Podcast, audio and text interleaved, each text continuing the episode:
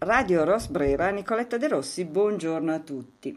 Oggi sono in collegamento con Berlino con Alessandro Brogani, direttore del giornale Il Deutsche Italia, per la nostra consueta rubrica Una finestra dalla Germania. Buongiorno Alessandro. Buongiorno Nicoletta.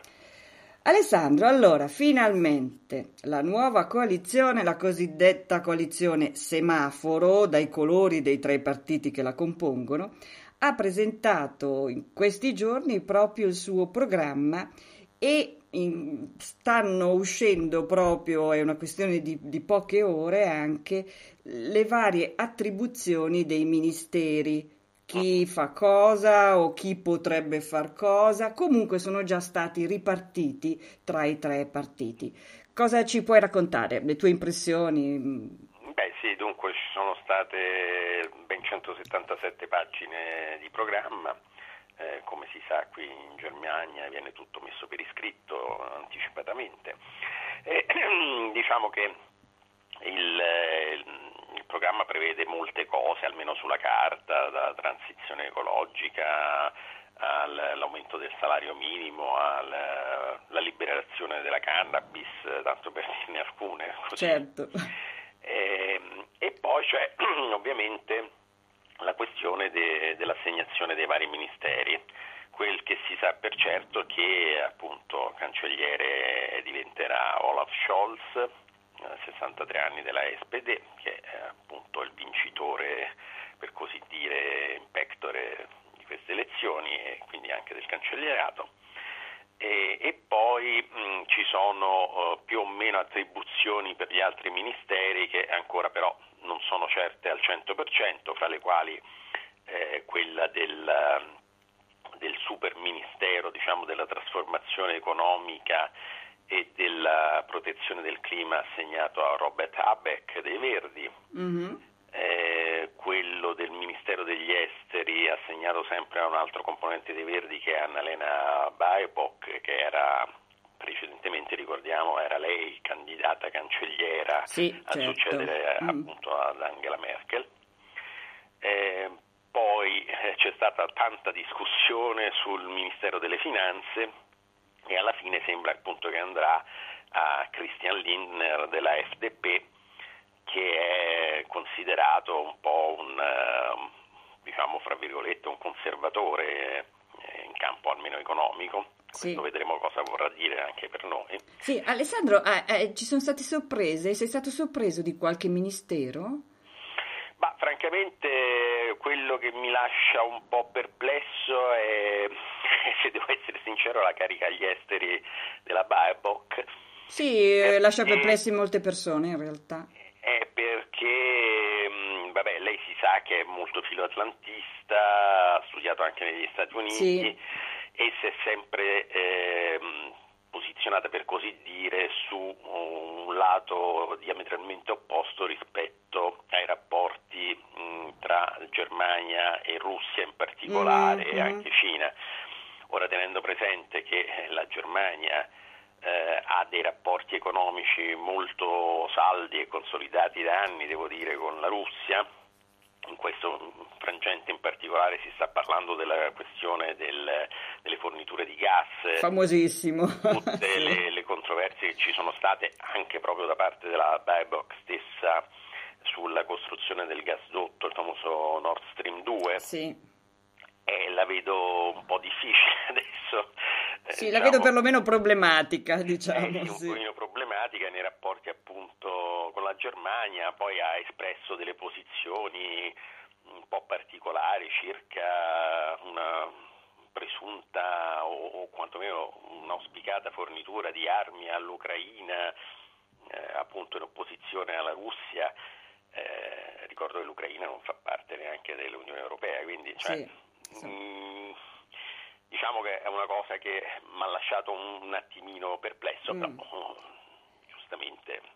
Certo, e poi c'era questo Ministero dei Trasporti che si pensava andasse ai Verdi, poi in realtà è rimasto ai liberali, giusto? Sì, Volker Wissing, eh, probabilmente, oh, quello che stiamo dicendo è tutto... Ah beh certo, con beneficio d'inventario, certo, certo. Eh, I Verdi hanno lanciato, diciamo per così dire, una, una sorta di sondaggio online con i propri iscritti mm-hmm. per dare il via libera a questo, a questo programma di governo, mentre invece FDP e SPD eh, fanno un, un, congresso straordinario per, appunto, per, per eh, approvare, si confermare sì. o no eh, le decisioni, per confermare le decisioni prese. Insomma. Quindi quello che stiamo dicendo è tutto con il beneficio di inventario, anche se diciamo, ci sono già dei, dei nomi che sembrerebbero essere quelli definitivi, appunto come ricordavi te i trasporti oppure ehm, Hubertus Heil, Ministero del Lavoro e delle Politiche Sociali. Certo, quello che eh, rimane ancora mm, non chiarissimo è, è il Ministero della Salute, giusto? Beh, il Ministero della Salute perché il Ministero della Salute è per così dire una patata bollente. Eh certo. Perché in questo momento eh, in cui appunto c'è una ripresa, sembrerebbe, del, del picco della pandemia, eh, nessuno vuole, vuole, mettersi in una posizione così scomoda perché devono essere oggettivamente prese delle decisioni, decisioni difficili. Al momento le sta ancora prendendo il ministro uscente Jens Spahn, eh, molto criticato peraltro da, da più parti, eh, però eh, chi, chi, chi, chi, si prenderà questo incarico si vociferava eh, che potesse essere Karl Lauterbach, mm-hmm. l'esperto della SPD per la sanità, il quale però si è molto diplomaticamente defilato dicendo che ci sono persone sicuramente eh, altrettanto competenti o più competenti di lui che possono ricoprirlo. Sì. Questo proprio perché, eh, ripeto, è una vera e propria patata bollente quella del Ministero della Salute in questo momento. Eh beh, certo, in, eh, oggi per esempio, comunque è un bollettino che cambia chiaramente ogni giorno. Oggi, eh, nella giornata di oggi sono stati calcolati 76.414 eh, nuovi contagi, incidenza praticamente 440 eh, ogni giorno c'è un record che in negativo sì, evidentemente. Diciamo, io ho dei dati leggermente differenti, sono andato a vedere sul mm, sito del Robert Koch sì. ma cambiano appunto. Cambia di poco, sì, di certo. ancora non si possono sapere perché ovviamente sappiamo quelli di ieri, appunto io certo. avevo legger- cifre leggermente minori, ma come dici tu cambiano di giorno in giorno. Sì, quindi non...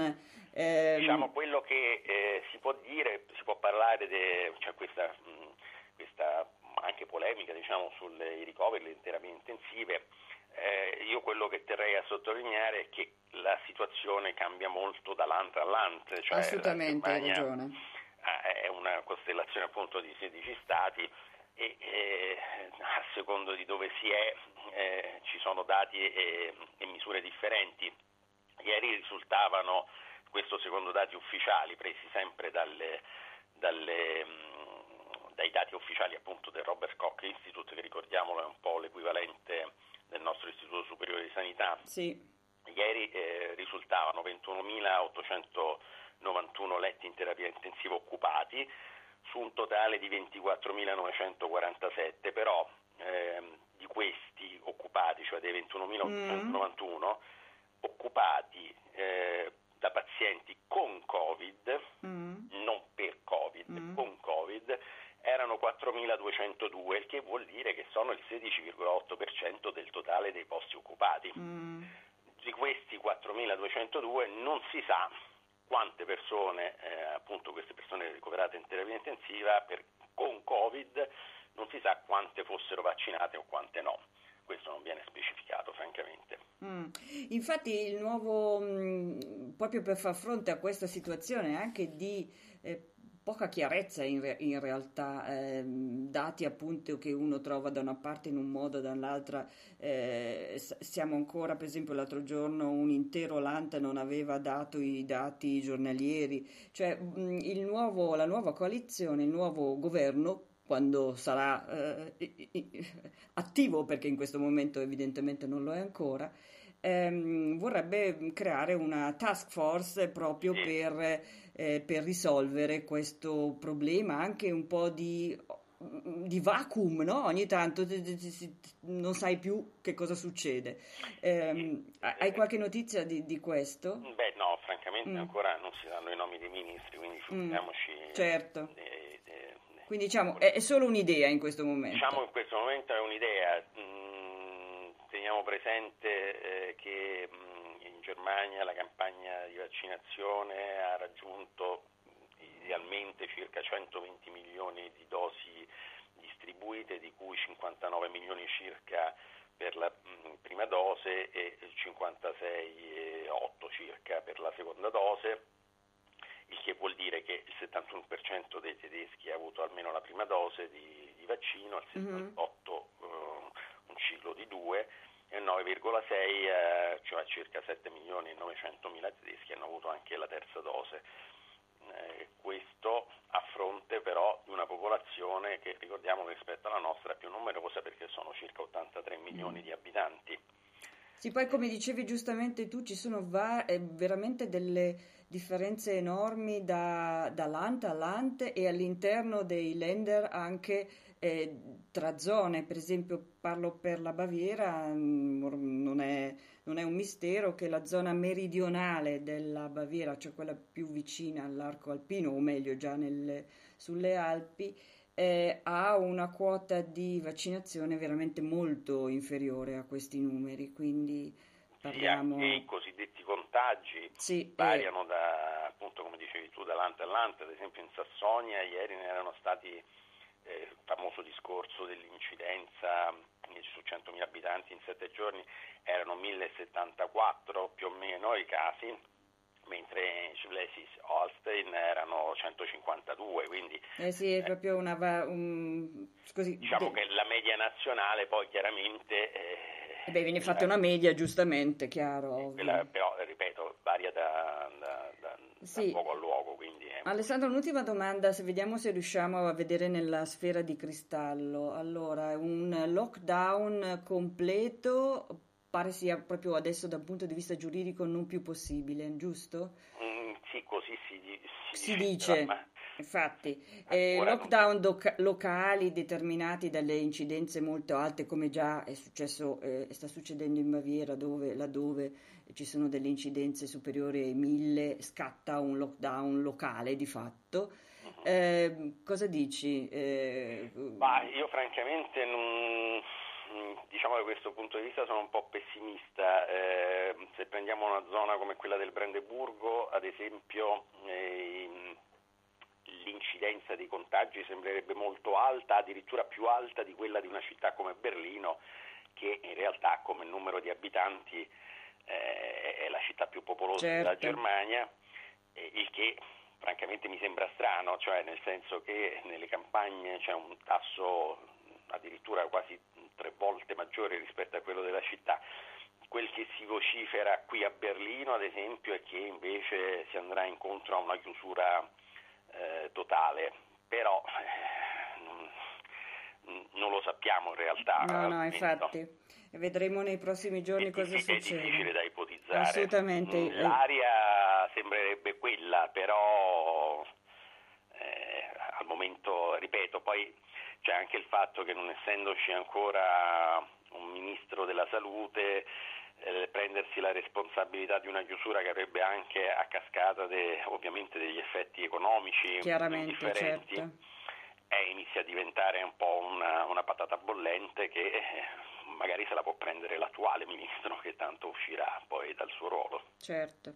A, a proposito, per concludere, pare appunto che sia confermato che il nuovo governo eh, vada in forza proprio con il 6 dicembre. Pare che sì, si sì. mantenga questa, questa data e, e vediamo. un po' del fatto che eh, la cancelliera uscente Angela Merkel non batte il record eh, del suo diciamo, mentore per così dire. E predecessore, uno dei predecessori che, diciamo. Che sì. è stato più giorni a eh, capo sì. de, de, del, del, governo. Infatti, vabbè, ehm, non pare la Merkel essere molto dispiaciuta no, di, no, no, di, questo fatto, però è un, una nota di cronaca molto interessante, sì, infatti. Alessandro, grazie mille eh, buon lavoro e buona giornata e vediamo come evolve la situazione. Intanto a tutti gli ascoltatori di Radio Rosbrera, buongiorno a tutti, alla prossima, ciao! Ciao!